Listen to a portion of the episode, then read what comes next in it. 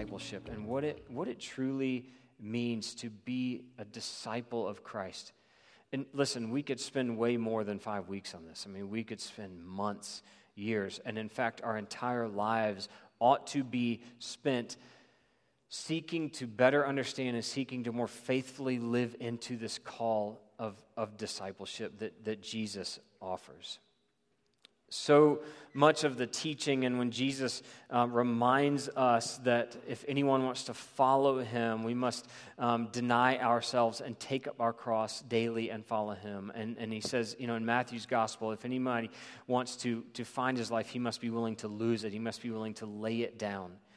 So much of that is, is, is said and spoken when there are crowds around him. And so, what we see in that is that Jesus isn't just interested in a crowd, right? He's not just interested in, in numbers. He is interested in people who are willing to, to hear the call and, and willing to lay down their lives as Jesus models for us and who are willing to follow him. And the reason that we do that is because we recognize and, and are willing to trust that as Jesus says in John 10 10, I have come that they may have life and have it to the full. We realize that the only place to truly find this full and abundant life is in Jesus. It's not Jesus plus something else will give me the life that I want and crave and desire. In fact, when we try to add anything else to Jesus, is when we begin to find that we are disappointed and we are let down and we are frustrated because things just don't seem to be working out the way that we want them to in our lives. Uh, there's a saying Jesus plus nothing equals everything. And so we have an, an, an, opportunity over the season of Lent to, to consider what is that something else that I might be trying to add to life with Jesus that is causing me frustration. And we're just going to look at some of the things um, that, that discipleship costs us. Last week we just laid the groundwork. Discipleship is costly. Uh, this, this morning we want to consider this idea that, that discipleship costs us. One of the things it costs us is our comfort. I'm going to go back uh, to a quote that, that I read last week. This is from Brennan Manning in his book, The Signature of Jesus. He says, To be a Christian is to be like Christ. Somehow we must lose our life in order to find it. Christianity preaches not only a crucified God, but also crucified men and women. May I never boast except for the cross of our Lord Jesus Christ, through which the world has been crucified to me and I to the world. That's from Galatians 6:14. Then he says this There is no discipleship without the cross. I am not a follower of Jesus if I live with him only in Bethlehem and Nazareth and not in Gethsemane and on Calvary too. To be a Christian is to be like Christ. To be a Christian is to be like Christ. And, and I would add to that this question what version of Christ are you seeking to be like?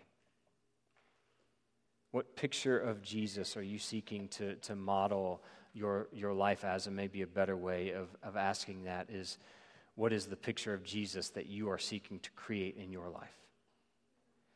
Is it a Jesus who is comfortable? A Jesus who is predictable? A Jesus who is there when you need him? But when you don't need him and want to do your own thing, you're sure that he's going to stay in the place that you left him? Or is it a Jesus who looks more like the Jesus that we see in Scripture? The Jesus who sought out the lost, the Jesus who sought out the weak and the wounded, the Jesus who, who, who asks us to give everything to follow him the Jesus who calls us out of that place where things are comfortable and predictable, as he did to his early disciples. James and John, you're with your father, the fisherman, mending nets because you too are fishermen. Come and follow me. They leave the nets and go and follow Jesus. Are we willing to lay it all on the line to, to follow this, this rabbi, the one who is our Messiah and, and Savior? Or are we painting a different uh, picture of Jesus? Are we taking, as David Platt says, the Jesus of the Bible and twisting him into a version of Jesus we are more comfortable with, a Jesus who doesn't mind materialism and who would never call us to give away everything we have, a Jesus who would not expect us to forsake our closest relationships so that he receives all our affection, a Jesus who is fine with nominal devotion that does not infringe on our comforts, because after all, he loves us just the way we are, right? Is that the, the Jesus that we are modeling our lives after, the Jesus that is at the, the center of our lives, or are we willing to say that might not be truly who Jesus is, and, and thus the life I am living, there might be more to it. There might be more to discipleship than, than I am allowing to give myself over to. And listen, the beauty, the beauty of all of it is there is grace there's grace in which it is absolutely true that Jesus does meet you where you are in the journey. Jesus does meet you where you are. Jesus is willing to meet you where you are. As, as Max Lucado uh, says in one of his books, Jesus, uh, God loves you right where you are, but he loves you so much he's not going to leave you there. He's not going to leave you the way that he found you. The question is, are we willing to allow him the liberty uh, to do that? Are we willing to trust that Jesus actually is enough? Are we willing to, to lay it all on the line, to go all in on following Jesus, to say, yeah, I'm, I'm willing to be made a little bit uncomfortable to begin with? Not too uncomfortable. Let's just begin with a little discomfort. The place that you start is, is the best place for you to begin. Where you are right now, the, the place from which you are taking your next step in relationship with Jesus, that's the right place for you. It's not about comparing your life, your walk, your journey of discipleship with someone else's. It's about asking, Jesus, help me as, as I read your word, help me to, to see and to hear from you what, what discipleship looks like, and then help me to recognize my own life, in my own life, what are those things that are hindering me from living faithfully and from taking the next step? A- am I too comfortable? Am I seeking comfort over faithfulness? and, and Jesus, by his Holy Spirit, is faithful to deal with us, uh, to deal with us in that. So, what does it look like for us to, to live into this call to be made uncomfortable? What does it look like for us to live into the invitation of the full life of, um, of you know, found in Christ? And then what does it look like uh, for us to begin to see that there are people around us who are desperate? Desperate for that life because they are desperately seeking it and seeking to make it uh, on their own and, and to come alongside them and to say, hey, let me, let me tell you about this Jesus who is, who's revealed these things to me and, and who offers me more than I could ever imagine. Let's look. We're continuing in the, the journey narrative uh, in Luke's gospel. As Jesus, as, as we said, uh, saw last week in, in chapter 9, he's, his eyes are, he's set resolute resolutely looking toward Jerusalem. Like he's on his way to Jerusalem, on his way to what we know as the triumphal entry we celebrated as Palm Sunday when Jesus entered Jerusalem and began the march to the cross. So he's on the journey now, and, and Luke captures this, this journey um, in a, an incredible way. So let's, we'll be in Luke chapter 10 uh, this morning, looking at what ought to be a very familiar uh, parable to many of us. Luke uh, 10, beginning with verse 25, if you would, in honor of the reading of God's word, please stand.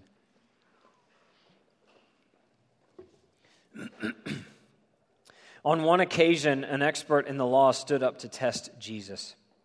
Teacher, he asked, What must I do to inherit eternal life? What is written in the law? He replied, How do you read it? He answered, Love the Lord your God with all your heart, with all your soul, with all your strength, with all your mind, and love your neighbor as yourself. You have answered correctly, Jesus replied. Do this, and you will live. But he, that's the, the, the, lawyer or the religious leader, he wanted to justify himself. So he asked Jesus, And who is my neighbor? In reply, Jesus said, A man was going down from Jerusalem to Jericho when he was attacked by robbers. They stripped him of his clothes, beat him, and went away, leaving him half dead. A priest happened to be going down the same road, and when he saw the man, he passed by on the other side. So too a Levite, when he came to the place and saw him, passed by on the other side. But a Samaritan, as he traveled, came uh, where the man was, and when he saw him, he took pity on him, or he had mercy on him. He went to him and bandaged his wounds, pouring on olive oil, pouring on oil and wine. Then he put the man on his own donkey, brought him to an inn, and took care of him. The next day he took out two denarii and gave them to the innkeeper. Look after him, he said, and when I return, I'll reimburse you for any extra expenses expense you may have. Which of these three do you think was a neighbor to the man who fell into the hands of robbers? The expert in the law replied, The one who had mercy on him. Jesus told him, Go and do likewise. It's the word of God for us, the people of God. Thanks be to God.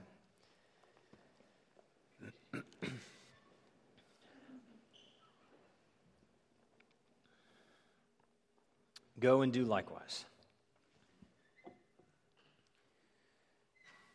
It's not uncommon for us to see that Jesus is tested by the religious leaders. Some commentaries simply call this man the lawyer, but not a lawyer in the sense, in the way that we think of a lawyer, but a lawyer who is an expert in the law, an expert in the law of Moses, uh, as, as God's people understood it. An expert in this. These are. This is what God gave to the people uh, after they were brought out of captivity in Egypt. This is how you live. This is how you worship. This is how you relate to one another, and this is who you do not relate to at all. This is how you live in a way that is distinct from the rest of the world. And, and we often think of the law as being inhibitive. And, and we often think that why would I ever, uh, why would anyone ever want to become a Christian? That's just a bunch of rules uh, that I have to try to follow. And I have a hard enough time uh, like doing the things I need to do on a you know, day in and day out basis anyway. Why would I add to that all of these rules that I am also meant to follow? And, and, and praise God that that's, you know, Jesus came. Yes, he, he says, I came to fulfill the law. He, he, he did not come to abolish it and to do away with it. He came to show us what it looks like to live into the fullness of who God calls us to be and invites us to be as his people. But because Jesus entered the scene and, and you know, he's called rabbi, Jesus didn't begin his ministry until he was like 30 years old.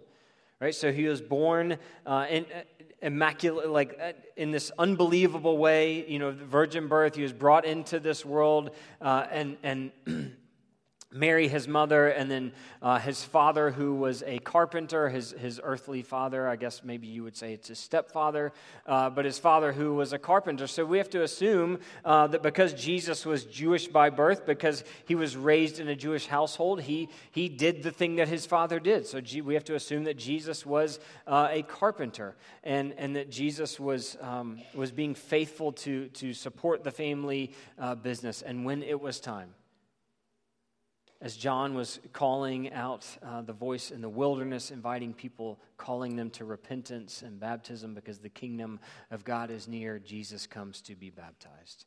And he's 30 years old when this happens, and Jesus begins his, his public ministry. And then we, we, we read that Jesus is described as one who, who teaches as one who had authority. He teaches in a way that no one else taught. He teaches and opens God's word and God's law in ways that, that people had never experienced before. Who is this one who teaches with such authority? Because they knew the, the old, the great rabbis, they knew the great religious teachers, they knew of, of Gamaliel and, and the fact that many rabbis were trained by him. And yet they can't take Jesus and trace him back to training by, by old Gamaliel. And, and so they're like, all right, who, this guy's a fraud. He may, he may teach as someone who has authority, but who, who, was his, who gave him his authority to teach? And so you have religious leaders, you have uh, experts in the law, lawyers like this man who, who are constantly coming to test Jesus because they want to discredit him. And so this man comes and, and asks him. And what's interesting is that every response that this lawyer gives, uh, Jesus says, Yeah, you, you have answered, you have answered correctly. And it would seem to us like, like a genuine and, and honest question What must I do to inherit eternal life? I mean, what a beautiful question. Like, if someone tomorrow at your workplace or, or at school or someone that you run into comes up to you and just says, Hey, I, listen, this thing has really been weighing on me. What must I do to inherit eternal life? I, I pray that you would be able to share with them the, the good news of Jesus and, and the gospel and to, and to say, hey, here's, here, here's how you say yes to this, this, like that's the Holy Spirit that's burdening you. Here's how you say yes to that. Here's what that means for your life. I hope that you would be able to answer this. I mean, it, what, what, a, what a beautiful question. What must I do to inherit eternal life? Except underneath this question is this man simply trying to trap Jesus. He's not concerned with inheriting eternal life in, in the way that it would seem he's asking. Because if he is an expert on the law, he believes that he's already there. He wants to know if Jesus knows the answer to that question. And I love that Jesus responds to a question with a what? A question. What is written in the law? He replied, How do you read it? That's a bit of a piercing question. How do you read the law? How do you read God's word? What is, what is the vantage point or what is the lens through which you read this book? Is it through some worldview that you have that you hope you can find words in here that will support the worldview that you have? Because we see that happening it, is, it has become a part of our landscape. Or, or are we willing to, to see this as, you know what, Holy Spirit, I pray that you would help me to see these words in the way that you intended them. As, as being for encouragement, for instruction in life for conviction, for inspiration, for truth. How do you read it? He answered, Love the Lord your God with all your heart, with all your soul, with all your strength, and with all your mind, and love your neighbor as yourself. These are take, taken from Deuteronomy 6 5 and Le- Leviticus 19 18. Uh, the Shema, Hear, O Israel, hear the Lord your God is one from, from Deuteronomy. Love the Lord your God with all your heart, with all your soul, with all your mind, with all your strength. We see that uh, Jesus respond to a similar question in Matthew's gospel. What is the greatest commandment? Jesus responds with those words. Only this time, Jesus is turning to, to the lawyer, to the, the, the expert in God's law, and saying, How do you, what, do you, what is your understanding of um, how you would inherit uh, eternal life? And he says, Love God with everything that you are. What a great answer. And then, as a result of that, love your neighbor with yourself. We could begin there and, and, and just merely, that's, that's a great example of where we would lay our lives before the mirror of Scripture. We would allow Scripture to, to be held up against our lives and ask the question Am I loving God with all that I am? With my heart, my soul, my mind, my strength? Eugene Peterson says in the message, with all of your passion. Am I loving God with all of those things? With every bit of who I am. And I, I feel like most of us would say, mm, kinda. There are some areas in my life where I feel like I am not fully loving God the way that, that I am being instructed to. And so let's deal with those. God, let's deal with those things. What's keeping me from loving you? Where am I holding back? Where am I not trusting you? Where am I, where am I ashamed to, to allow you in? And then, how am I loving the people around me? So Jesus tells this, this lawyer, this expert in the law, he says, Hey, you've answered correctly. Good job. How, how man, I would, it was rare that I heard those words as a student uh, in school. You've answered correctly. Um, it always felt good when it came, but gosh, to come from Jesus, I mean, just imagine what that must have felt like. I mean, it's like when, when Peter's asked the question, Who do you say I am? Peter says, You are the Christ, the Son of the living God. That's right, Peter. And Peter feels so good about himself that then he goes on to tell Jesus like that he's not going to suffer and die, to which Jesus responds, "Get behind me, Satan. You don't have in mind the things of God, but the things of man." Ah, man, Peter, you're right there. Imagine what it's like to hear these words from Jesus. You've answered correctly. Jesus says, "Do this and you will live." Having the right answers does not mean that one knows God. Just because you have the right answers does not mean that you are intimately connected in fellowship with God. You can know this book inside and out, but do you know the one who inspired it?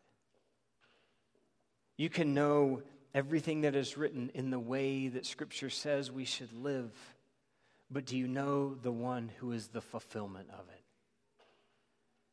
Just because you have the answers doesn't mean you know the one who is the answer Jesus.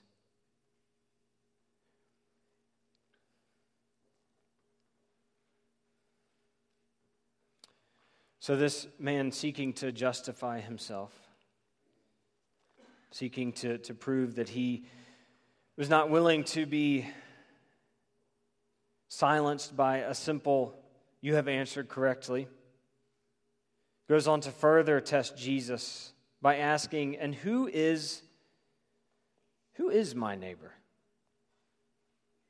Who is my neighbor? He's doing this not so much to determine to whom he must show love, but so as to be able to calculate who he doesn't have to show love to. Right? And I wonder how many of us would ask that question with that undertone Who, who is my neighbor? Not because we're so concerned with who is it that you are going to call me to love, but because we are more concerned with who is it that I don't have to love? Who is it that I am safe from reaching out in love toward? Who is it that I'm going to be shielded from? Who is it that, that it might get uncomfortable to love? Who are the people that is comfortable and easy? Like, where's the low hanging fruit? Who are those people that I can love? You see, one of the things that shaped the, this culture, it was, it was uh, what was known as an honor shame uh, culture. And, and whereas we tend to think of, of, of guilt on an individual level, like I feel bad about something that I did, uh, you were honored in that culture if, if you lived into what was the cultural norm. So, for this man, as, as a, an expert in the law, and, and what he is asking here is I, I want to hear Jesus, you say, because this is how I understand the law, that if I just go on and continue to love my fellow man, meaning my fellow Jew, then, then that's right. That's who God says we are as his people. We are distinct from everyone who is not Jewish. We are distinct from those filthy Gentiles. And, and I want to hear you affirm my worldview that the only people I am meant to reach out and love to are the people that are like me and believe the same things that I believe. He would have been honored in that culture because he is essentially living into and upholding what is the cultural norm. And it would have been a shameful thing for him to step outside of that norm in love for someone that is not like him. Which is why Jesus was ridiculed by the religious leaders when he chose to break bread and, and sit at a table and share a meal with prostitutes, tax collectors, sinners. Because the table fellowship, the meal for the people of God, was seen as a sacred thing. And so, by Jesus breaking bread and sharing a meal with people that were clearly outside of God's will, with people that were clearly sinners, with people that clearly did harm to self and harm to those around them. Jesus was committing a, a cardinal sin, if you will. That, that was shameful because he was stepping outside of what was culturally normative at the time. And yet, those are the people that we see Jesus going to. Zacchaeus, uh, hey, come down out of that tree because I'm going to um, come to your house today and we're going to throw a party. And guess who we're going to invite?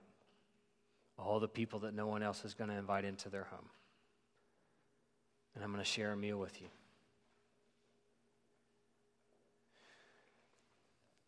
Who is my neighbor?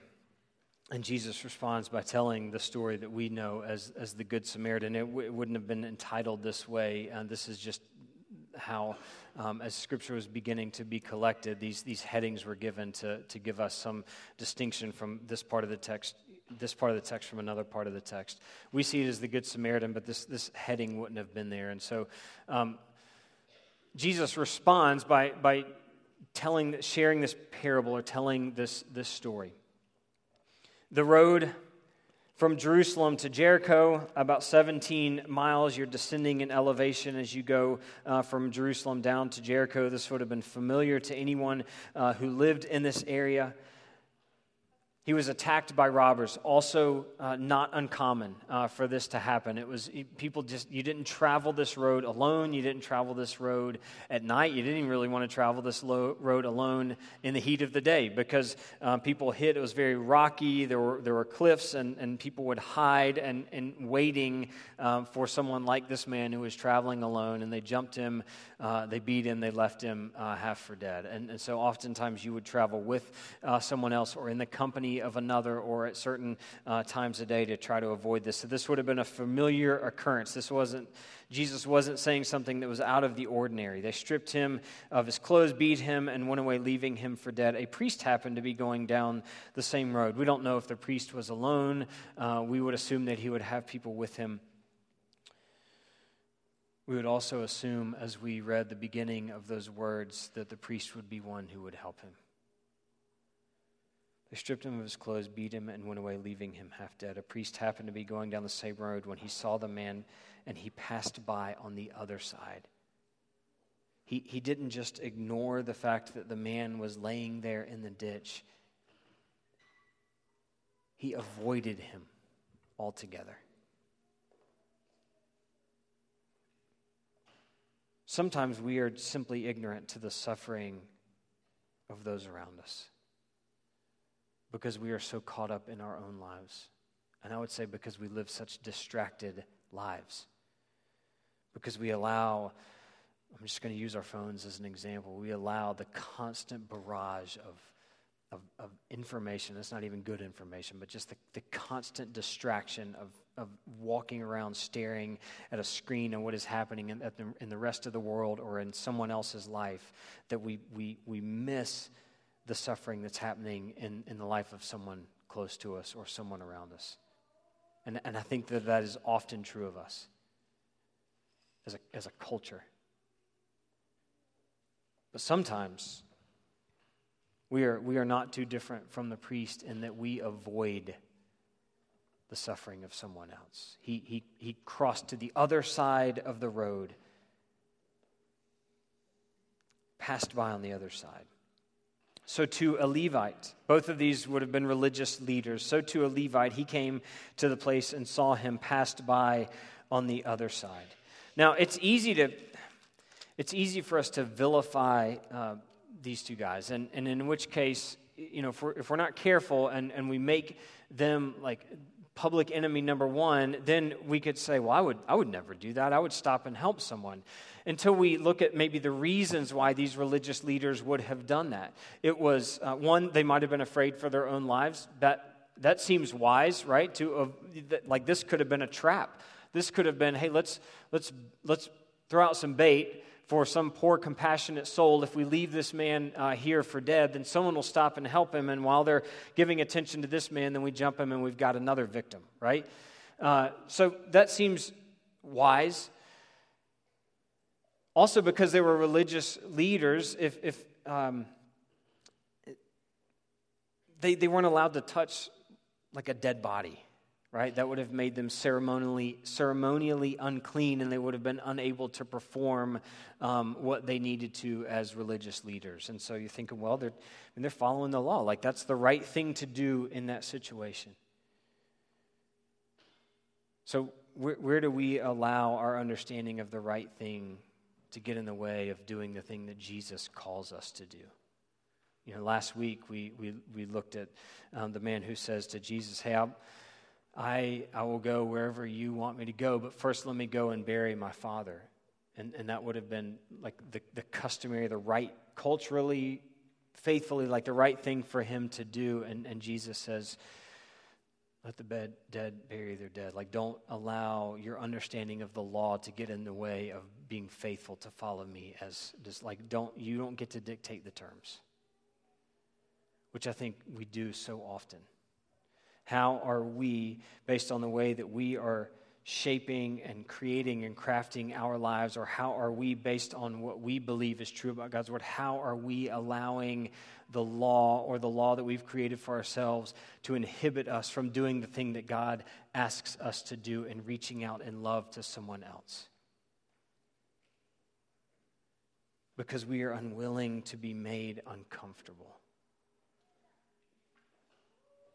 Because what is safe and calculated is comfortable because we know how that works. But what happens if I step out here and reach out in love to someone else? What happens if I don't know how to help them? What happens if I don't have what they need? What happens if I don't have the right answers? What happens if I don't have answers to the questions uh, that, that they are asking?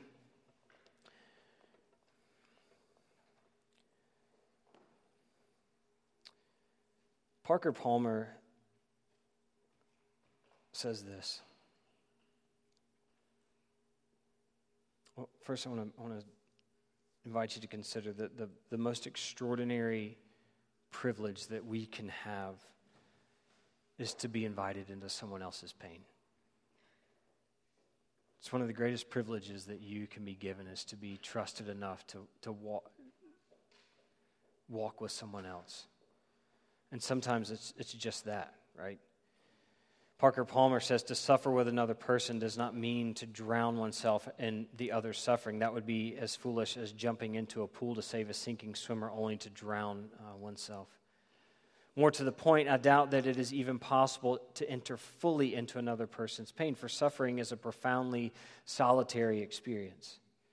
To suffer with another person means to be there in whatever way possible, to share the circumstances of the other's life as much as one can, not to add to the world's pool of suffering, but to gain intimate understanding of what the other requires. What we usually learn once we are there is that there is no fix for the person who suffers, only the slow, painful process of walking through the suffering to whatever lies on the other side. Once there, we learn that being there is the best we can do. Being there not as a cure, but as a companion to the person who suffers on his or her slow journey. There is no arm's length solution for suffering, and people who suffer such only add to the pain, or people who offer such only add to the pain. But there is comfort and even healing in the presence of people who know how to live with others, how to be fully there. It wasn't the religious leaders who stepped in to help this man who was suffering.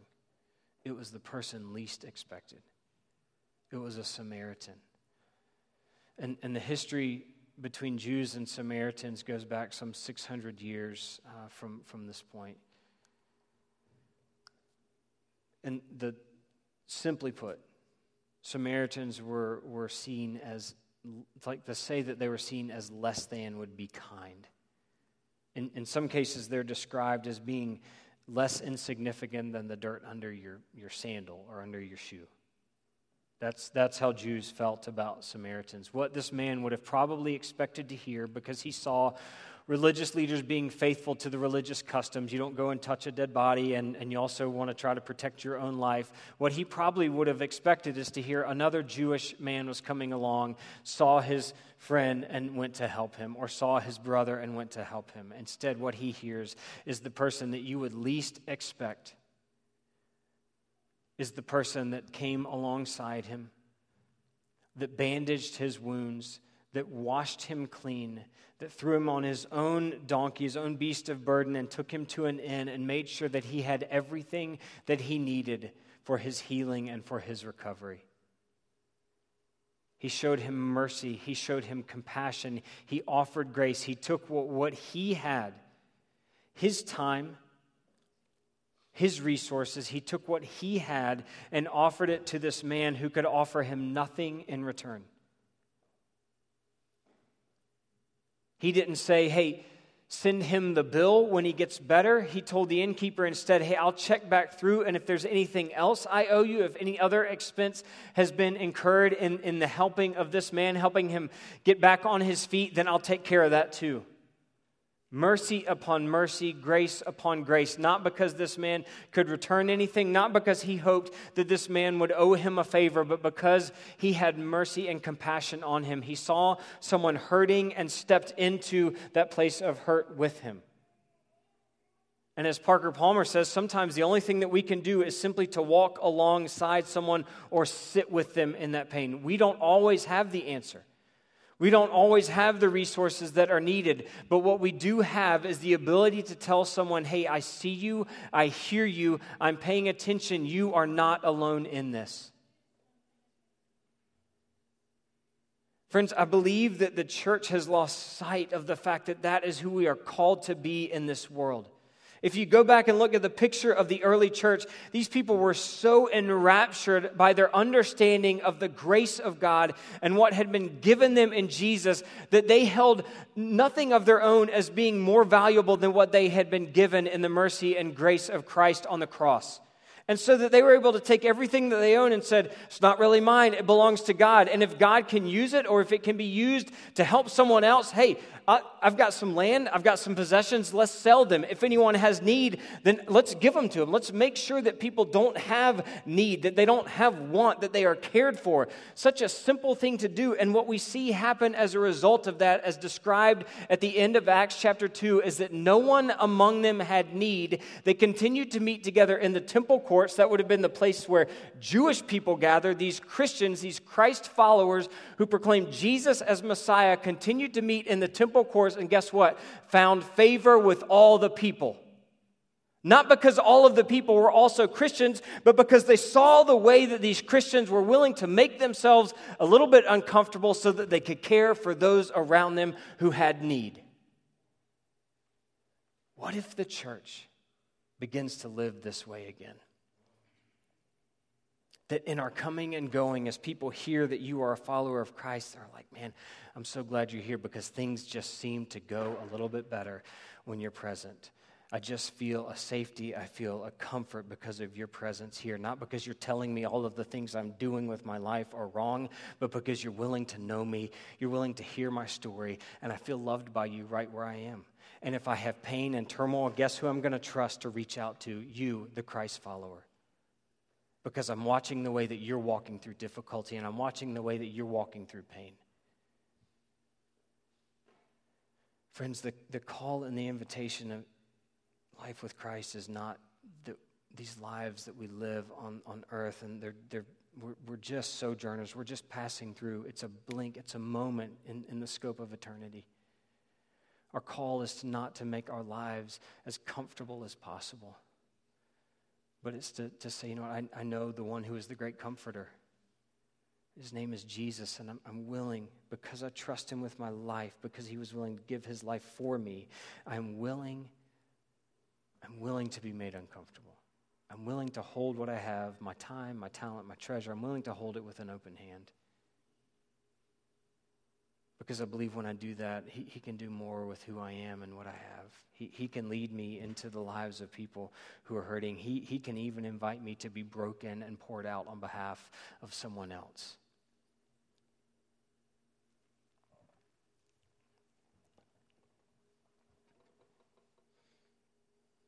Jim Branch says this It seems that a significant amount of doing ministry involves figuring out how to give it and who to give it to.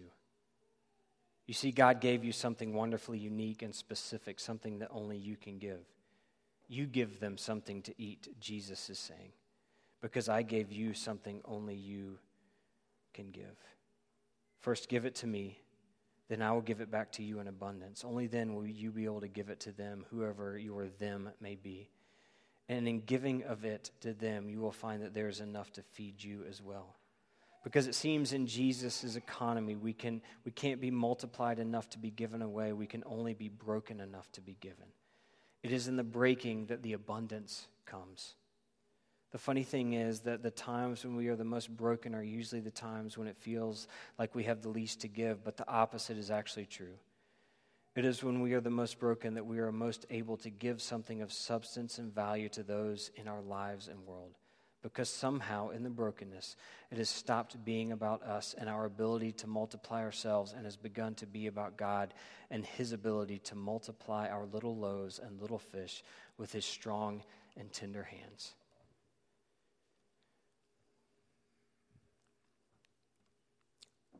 The cost of discipleship is one that asks of us our lives. And sometimes in that there is going to be breaking, but it is in the breaking that we are multiplied. It is in being willing to walk through our own difficulty that we are able to step into and have something to offer to those who are walking through pain and difficulty. And it's going to be uncomfortable.